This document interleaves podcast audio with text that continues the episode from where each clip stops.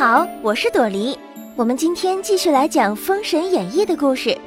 昨天我们讲到，商纣王是一个昏庸暴虐的君主，他不光每天吃喝玩乐不理朝政，甚至连天神女娲都不放在眼里。在女娲宫看到女娲娘娘的塑像美貌无双，竟然写下歪诗，声称要把女娲娘娘娶回宫侍奉自己，因此触怒了天神。那么后来又怎么样了呢？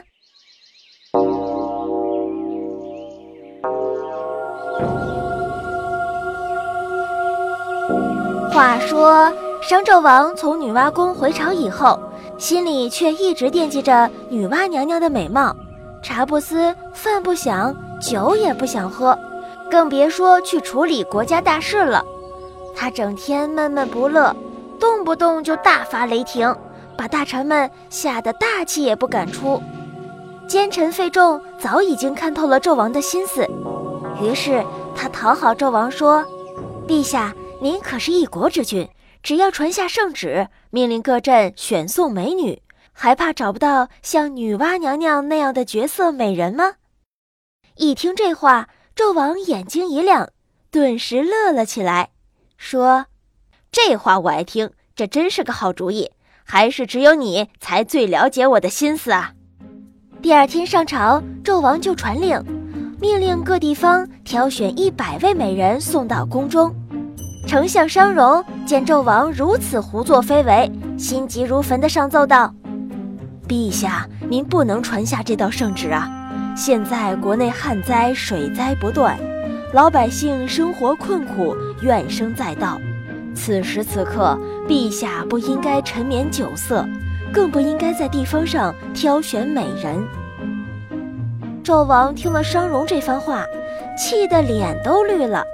可是碍于在朝堂之上，他也不好发作，更何况其他的朝臣们也都点头附和，十分支持丞相商容的意见。纣王只得暂时打消了选取美人的念头，怒气冲冲地甩着袖子走了。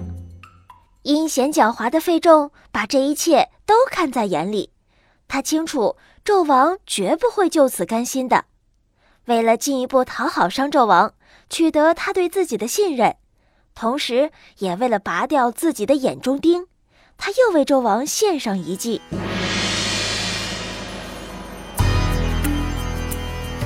原来商纣王在朝廷最信任费仲和游魂两人，他们利用手中的权力作威作福，不少地方官员看他们势力大，上朝时总要给他们带上一份厚礼，但是。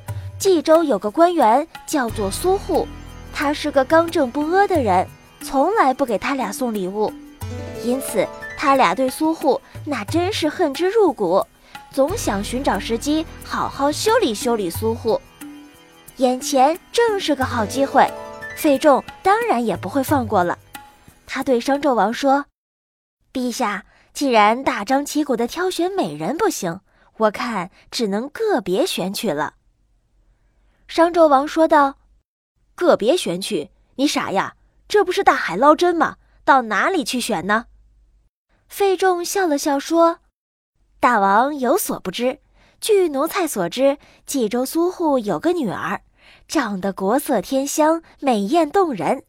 她要是能来伺候陛下，那可真好比女娲下凡，嫦娥出世啊！”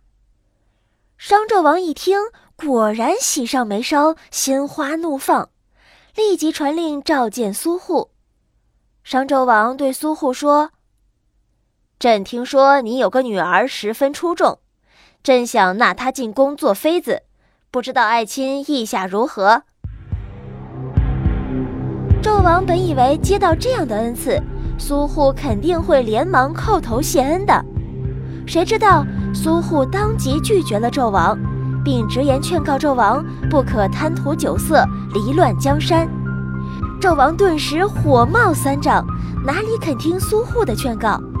只听他大喝一声：“来人呐，将苏护推出去斩了！”这时，站在一旁的费仲连忙走上来，假惺惺地劝说纣王：“陛下息怒，苏护违背陛下的旨意，本该立即处死。”但是陛下如果现在杀了他，天下人就会指责陛下只看重女色。不如今日就赦免了他，让他知道是陛下饶恕了他的罪过，他心里感怀陛下的不杀之恩，必然会将女儿送入宫中的。同时，老百姓也会觉得您是个明君，这是一举两得呀。纣王听费仲这么一说，觉得很有道理，就挥挥手对苏护严厉的吼道：“还不快滚，快滚！”苏护回到家中，心中十分忧愤，在盛怒之下，提笔写下了一首反诗，让人贴在宫门墙上。君坏陈刚，有败五常；冀州苏护，永不朝商。纣王听说苏护写造反诗的消息，立即派兵前去征伐。于是双方展开了一场你死我活的搏斗。这一日。正在前方指挥战斗的苏护接到了一封信，看完信后，苏护立即下令撤兵回营。原来这封信是西伯侯姬昌写来的，他在信中陈述了利害得失，让苏护多为百姓着想，不要使百姓在战火中遭受更大的不幸了，并劝苏护让自己的女儿入宫伺候纣王。说这样做虽然牺牲了女儿一个人的前途，换取的却是全国百姓的安宁。苏护捧着信彻夜未眠，为了保护自己最心爱的小女儿，他宁愿去死。可现在并不是自己死就能解决问题，如果不送女儿入宫，可能会有更多无辜的人死去。